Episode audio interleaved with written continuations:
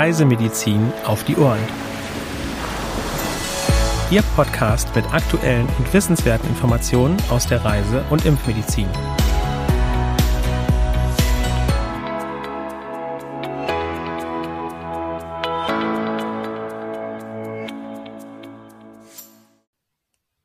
Herzlich willkommen am heutigen Mittwoch, dem 8. Juni 2022.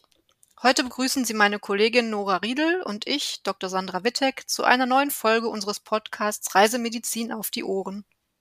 Auch ich möchte Sie begrüßen und freue mich, dass Sie heute wieder dabei sind. Wir starten wie gewohnt mit den aktuellen Meldungen. Da geht es zunächst um Influenza in Australien. Mit Beginn der kühleren Jahreszeit hat auf der Südhalbkugel die Grippesaison begonnen. Landesweit wurden seit Ende März bereits circa 38.750 Erkrankungen bestätigt, drei Menschen sind verstorben. Besonders stark betroffen sind die Bundesstaaten New South Wales, Victoria und Queensland im Osten des Landes. Im Vergleich zum Durchschnitt der letzten fünf Jahre hat die Grippewelle etwa einen Monat früher und mit einem steileren Anstieg der Fallzahlen begonnen. Risikoreisende sollten den Impfschutz beachten. Weiter geht's mit Chikungunya in Brasilien. Seit Anfang des Jahres wurden landesweit etwa 92.350 Verdachtsfälle gemeldet. 14 Leute sind verstorben. Im Vergleich zum Vorjahreszeitraum sind die Fallzahlen deutlich gestiegen. 2021 wurden etwa 133.600 Verdachtsfälle gemeldet. Zwölf Menschen sind verstorben. 2020 wurden ca. 92.720 Infektionen und 25 Todesfälle gemeldet. 2019 wurden landesweit ca. 174.140 Verdachtsfälle und 81 Todesfälle registriert. Besonders betroffen war der Südosten des Landes. Mitte 2014 haben die Gesundheitsbehörden die ersten lokalen Infektionen gemeldet. Seitdem hat sich die Infektion landesweit ausgebreitet. Beachten Sie daher den Mückenschutz. Dengue in Malaysia. Seit Anfang des Jahres wurden bereits ca. 16.490 Infektionen und 12 Todesfälle verzeichnet. Die Fallzahlen liegen deutlich über denen des entsprechenden Vorjahreszeitraums. Im letzten Jahr sind etwa 25.835 Menschen erkrankt. Mehr als die Hälfte aller Fälle stammt weiterhin aus Selangor. 20 Todesfälle wurden gemeldet. 2020 wurden etwa 89.290 Infektionen registriert und 142 Menschen sind verstorben. Die mückenübertragene Erkrankung ist wie in ganz Südostasien auch in Malaysia verbreitet, vor allem auf der Halbinsel. Da es hier keine terminierten Regenzeiten gibt, ist ständig mit einem Übertragungsrisiko zu rechnen das nach stärkeren Regenperioden regional ansteigt. Achten Sie auf den Schutz vor den überwiegend tagaktiven Überträgermücken. Dengue in Singapur. Das Virus ist im Stadtstaat verbreitet. Da es dort keine terminierten Regenzeiten gibt, ist ganzjährig mit einem Übertragungsrisiko zu rechnen, das nach stärkeren Regenperioden ansteigt. Seit Anfang Februar steigen die Fallzahlen deutlich an. In diesem Jahr wurden bereits 13.137 Infektionen registriert. 2021 wurden circa 5.260 Fälle verzeichnet. 2020 wurden mit circa 35.320 Infektionen mehr als doppelt so viele Fälle gemeldet wie 2019. 28 Menschen sind verstorben. Die Infektionszahlen sind auch höher als im Rekordjahr 2013. 2017 wurden die niedrigsten Fallzahlen seit 2001 registriert. Achten Sie auch hier auf den Schutz vor den vorwiegend tagaktiven Überträgermücken. Und zum Schluss geht es noch einmal um Dengue. In Vietnam wurden seit Beginn des Jahres ca. 36.550 Erkrankungen und 17 Todesfälle registriert. Besonders betroffen sind Kinder in Ho Chi Minh City. 2021 wurden circa 68.270 Fälle gemeldet und 21 Menschen sind verstorben. 2020 wurden bis Ende November etwa 121.940 Infektionen und 19 Todesfälle registriert. Auch hier gilt, beachten Sie den Schutz vor den Überträgermücken.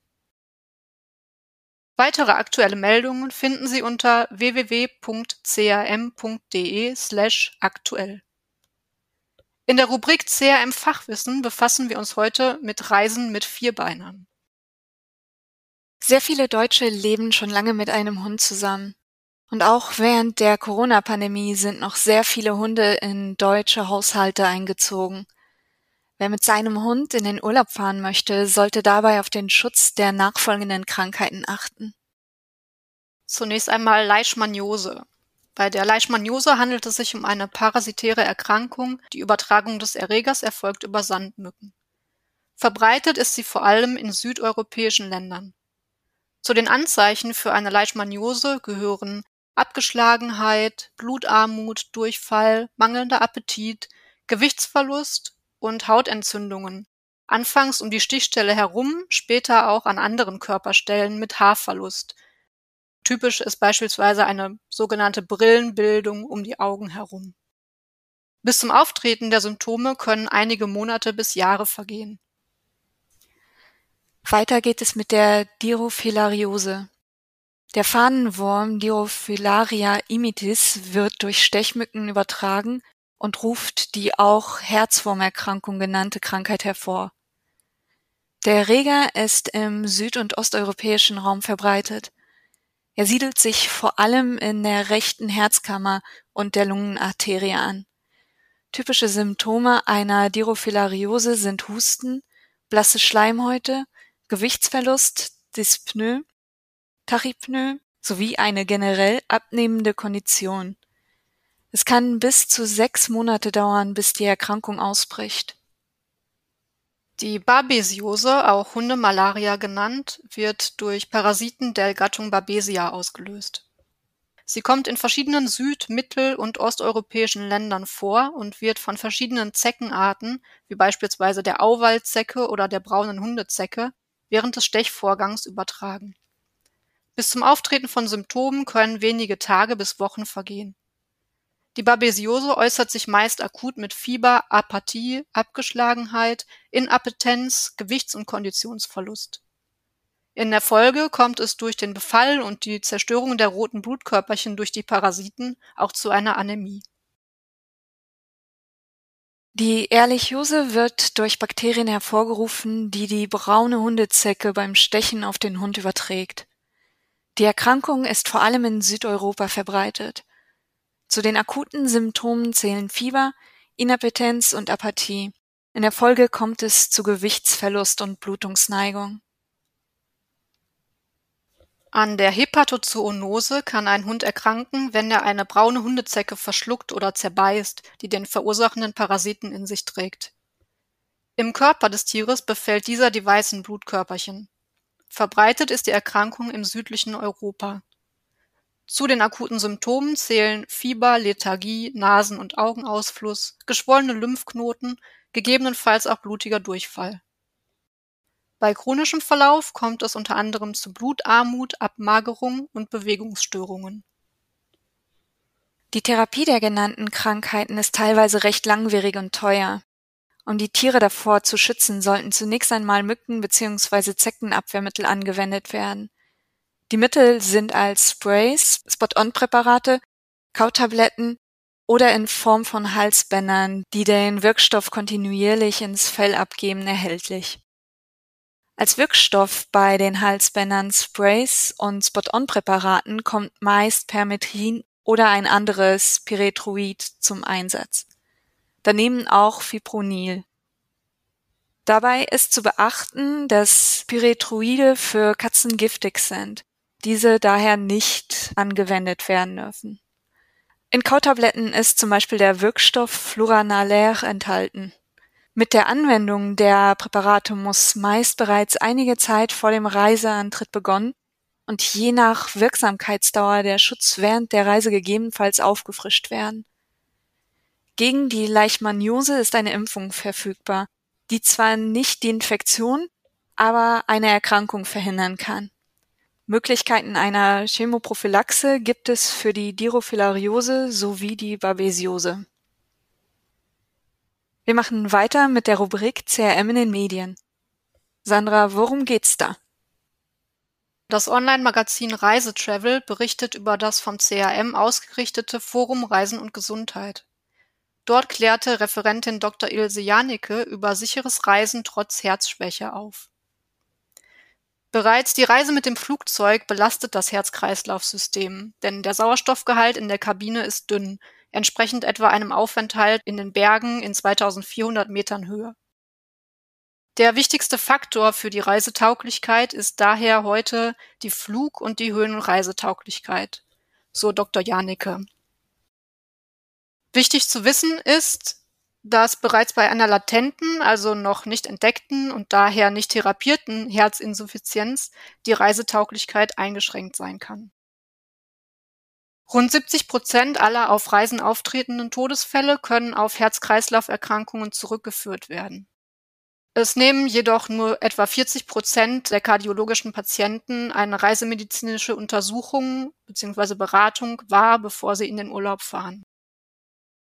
Wie wichtig eine solche Beratung ist, wird deutlich anhand der zahlreichen Faktoren, die einen Einfluss auf Herz-Kreislauf-Erkrankungen nehmen können. Hierzu zählen etwa Hitze oder Kälte, Feinstaubbelastung, Ernährung und Flüssigkeitshaushalt sowie die Situation der medizinischen Versorgung am Urlaubsort. Auch das geplante Aktivitätsniveau spielt eine Rolle. Zudem sollten mögliche Nebenwirkungen der eingenommenen Medikamente beachtet werden. So können etwa entwässernde Medikamente zu einem Flüssigkeitsmangel führen. Reisetauglichkeit ist im Allgemeinen immer dann gegeben, wenn die Erkrankung stabil ist und die Sauerstoffsättigung bestimmte Mindestwerte aufweist. Mäßige körperliche Anstrengungen sollten ohne Hilfe und ohne Beschwerden möglich sein. Dr. Janicke empfiehlt allen Herzpatienten, vier bis sechs Wochen vor Reiseeintritt einen kardiologischen Check-up durchführen zu lassen. Den kompletten Beitrag haben wir Ihnen unten in den Shownotes verlinkt.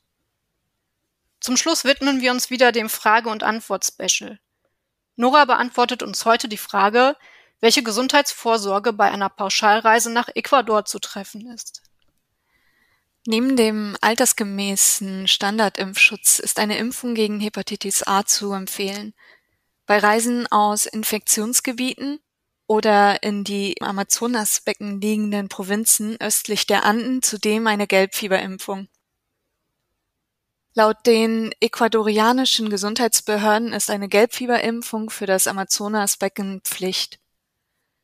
Je nach individuellem Risiko können weitere Impfungen sinnvoll sein, etwa gegen Hepatitis B, Tollwut oder Cholera, letztere zum Schutz gegen ETEC-bedingten Reisedurchfall.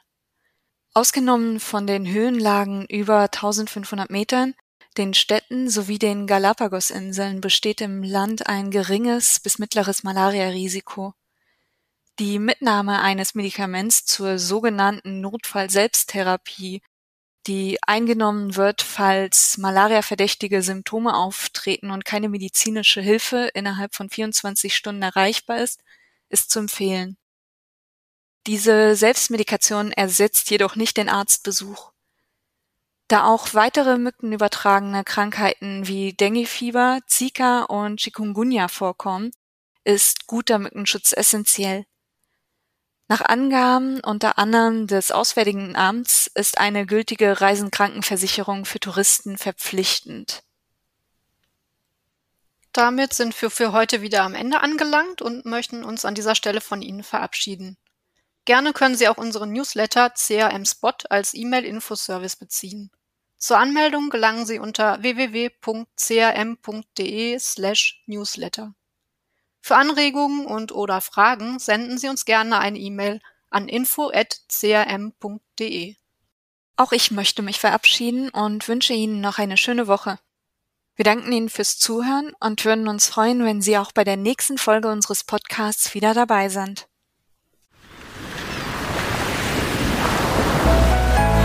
Dieser Podcast ist eine Produktion des CRM, Zentrum für Reisemedizin.